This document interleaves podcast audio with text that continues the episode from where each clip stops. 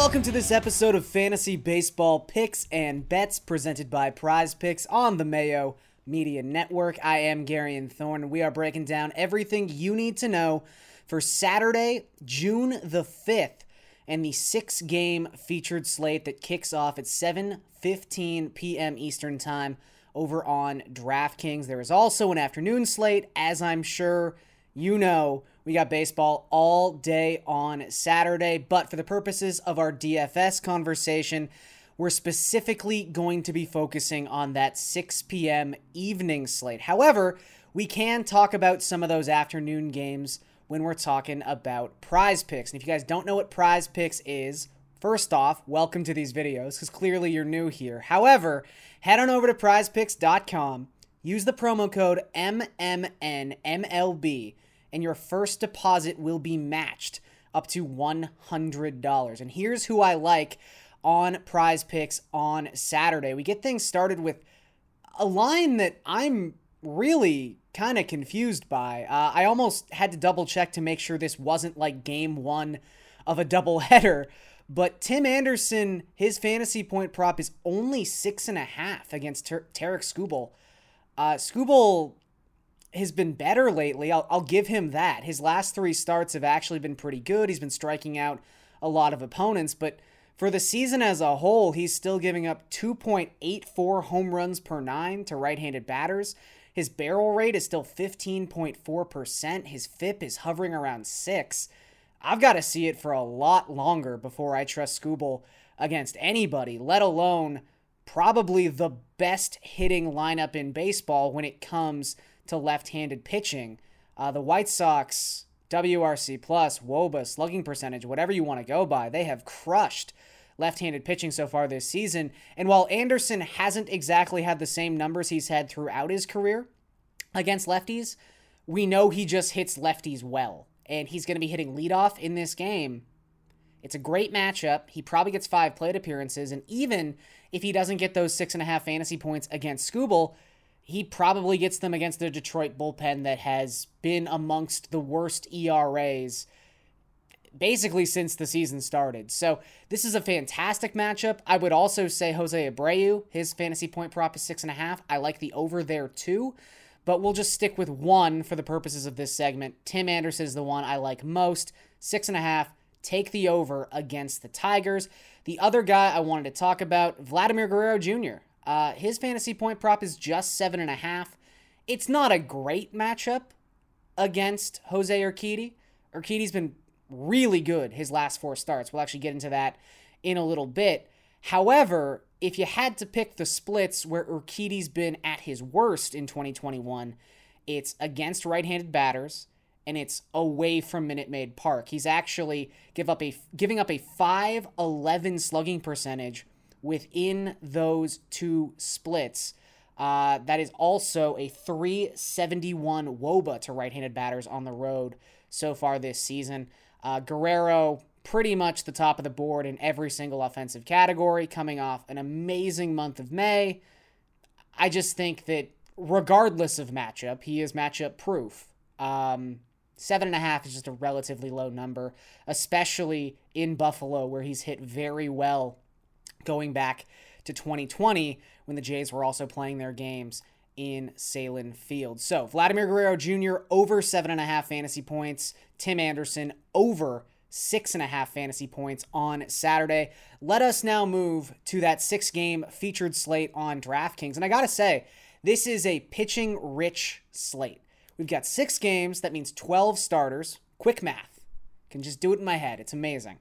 Um, 33% of the starters on this slate, I would say, are legitimate National League Cy Young candidates. And they're the top four guys on the board. We've got Jacob DeGrom, you've probably heard of him, 11,100.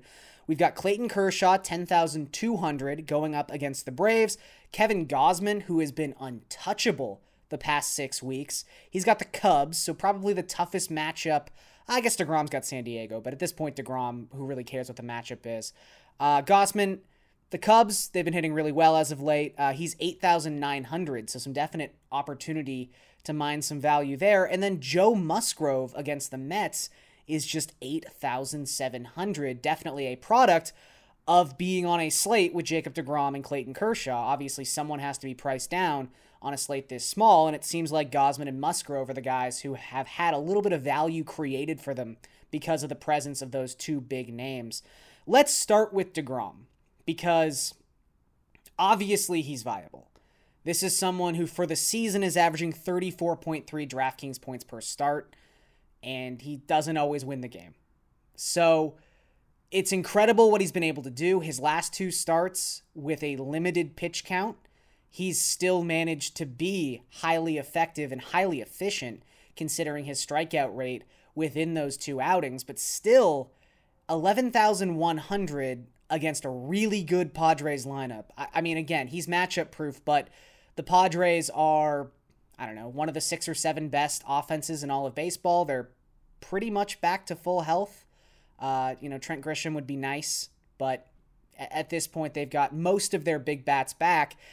And those two starts, he's thrown 63 pitches and 70 pitches. So the Mets are clearly being cautious with their ace and I don't know, like 85 pitches is is is that probably what he's going to max out at in this start? I, I guess it's possible he comes out and throws 100. Like I didn't think Framber Valdez was going to throw 100 pitches in his last start, and he did. So sometimes these things just sort of happen, but it really does seem like the Mets are being as cautious as possible with DeGrom right now, and I think that has to put a bit of a red flag next to his name because not only is he so expensive, he's always this expensive, but there are other really good pitchers on this slate.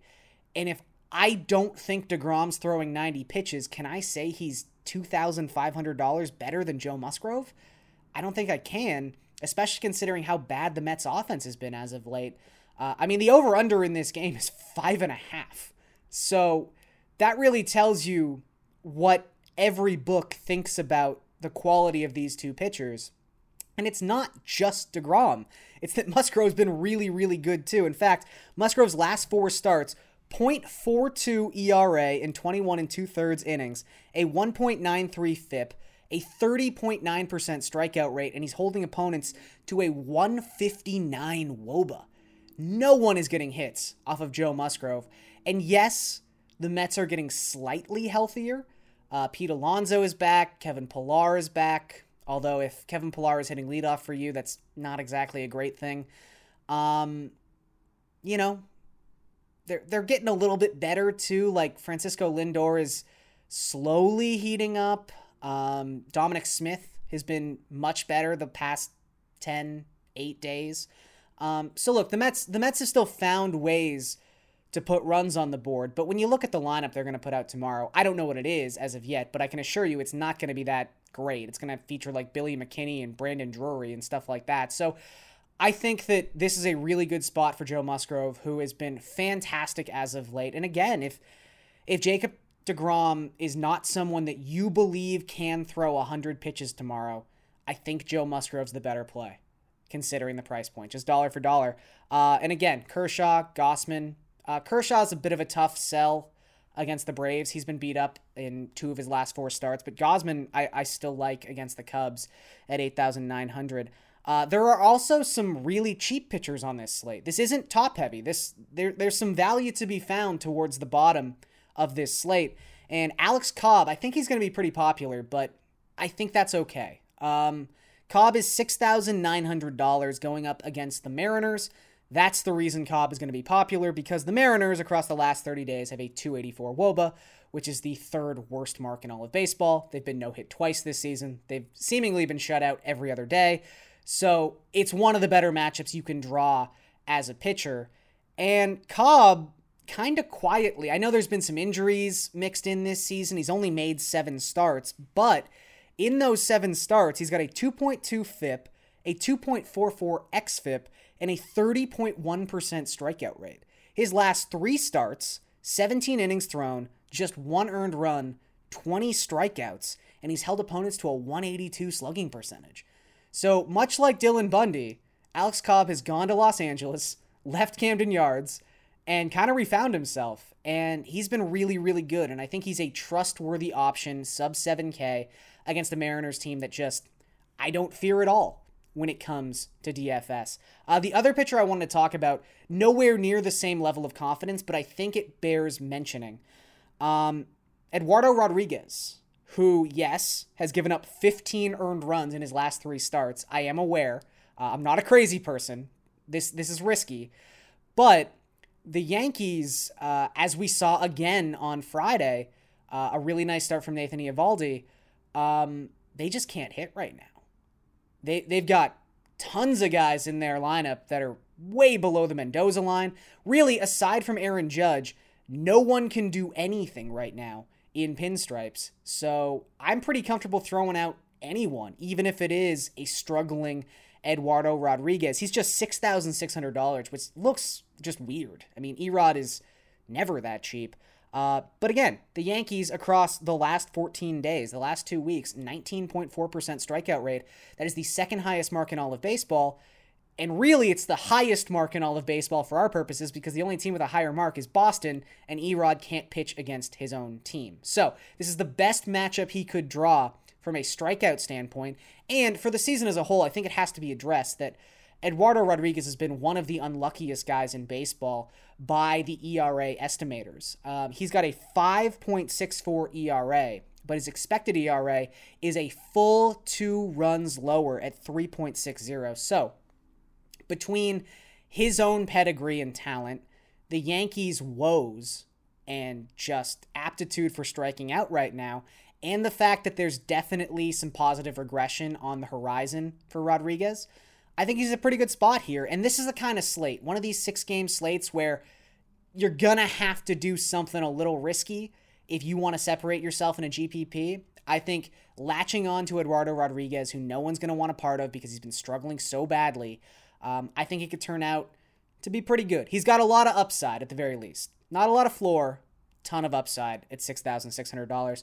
Okay, let's round out the DFS conversation by talking about a stack.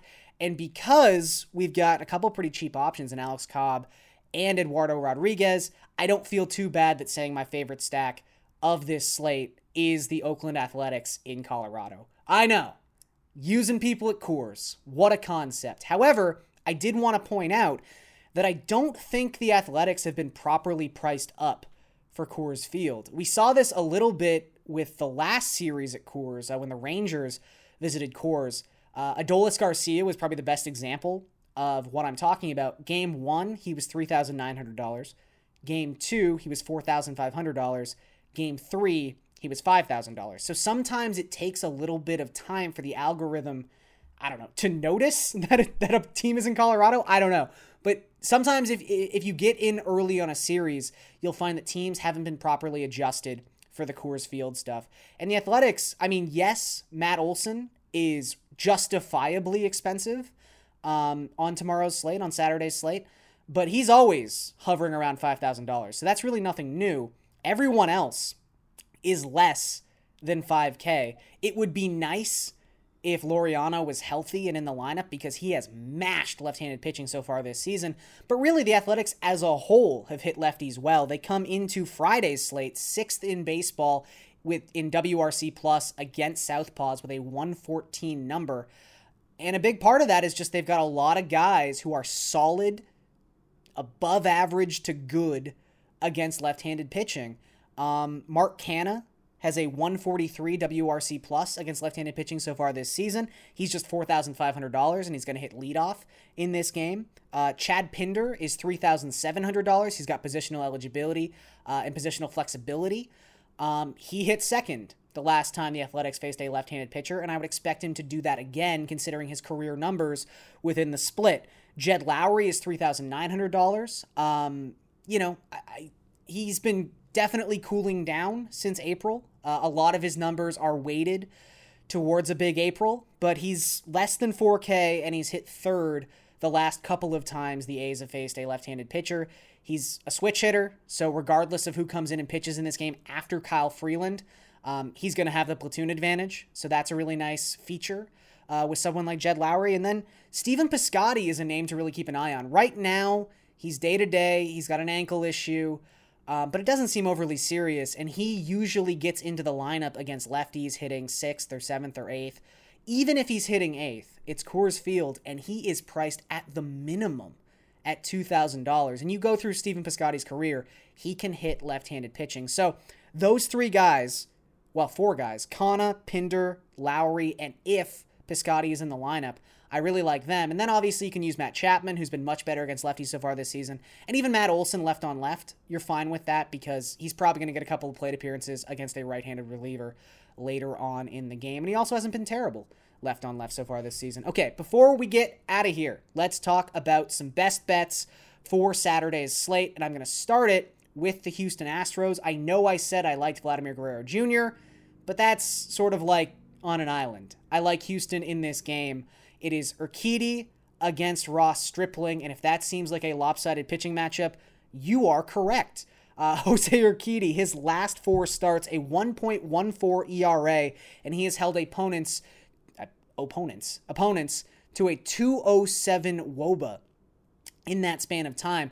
For comparison's sake, let's just say that Ross Stripling has not been that good at suppressing opponents. In fact, as a starting pitcher in 2021, Stripling is giving up a 389 WOBA to opposing hitters. Um, look, this is pretty much a pick 'em. Uh, Houston is minus 115 on Friday night. That might move around a little bit, but I think that's pretty good value even on the road.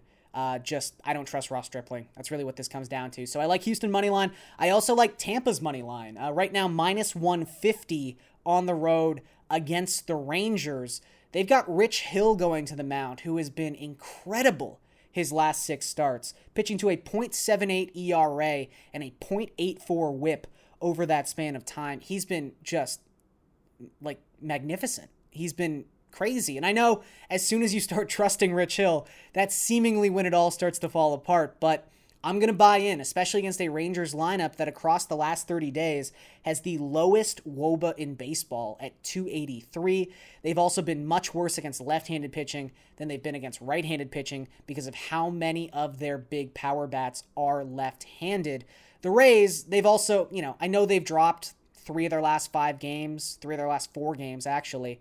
Um, but still, the last 30 games they're 23 and 7 and they're 6 and 1 the last 7 times they've seen a left-handed opponent start a game and Kolby Allard is going to start this game for the Rangers. So again, a pretty lopsided pitching matchup. The Rays are just one of the best teams in baseball and I think minus 150 isn't too steep a price to pay for a team that good on the road. So, Rays minus 150 against the Rangers and Astros minus 115 against the Blue Jays and that's going to do it for this episode of Fantasy Baseball Picks and Bets presented by Prize Picks on the Mayo Media Network. I am Garion Thorne, and I will catch you guys next time.